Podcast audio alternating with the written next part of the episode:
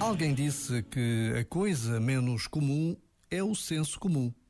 Bastaria um pouco de bom senso, de sentido das conveniências, das prioridades, dos direitos dos outros, para tudo ser melhor. O senso comum não nasce conosco, mas pode aprender-se e exercitar-se.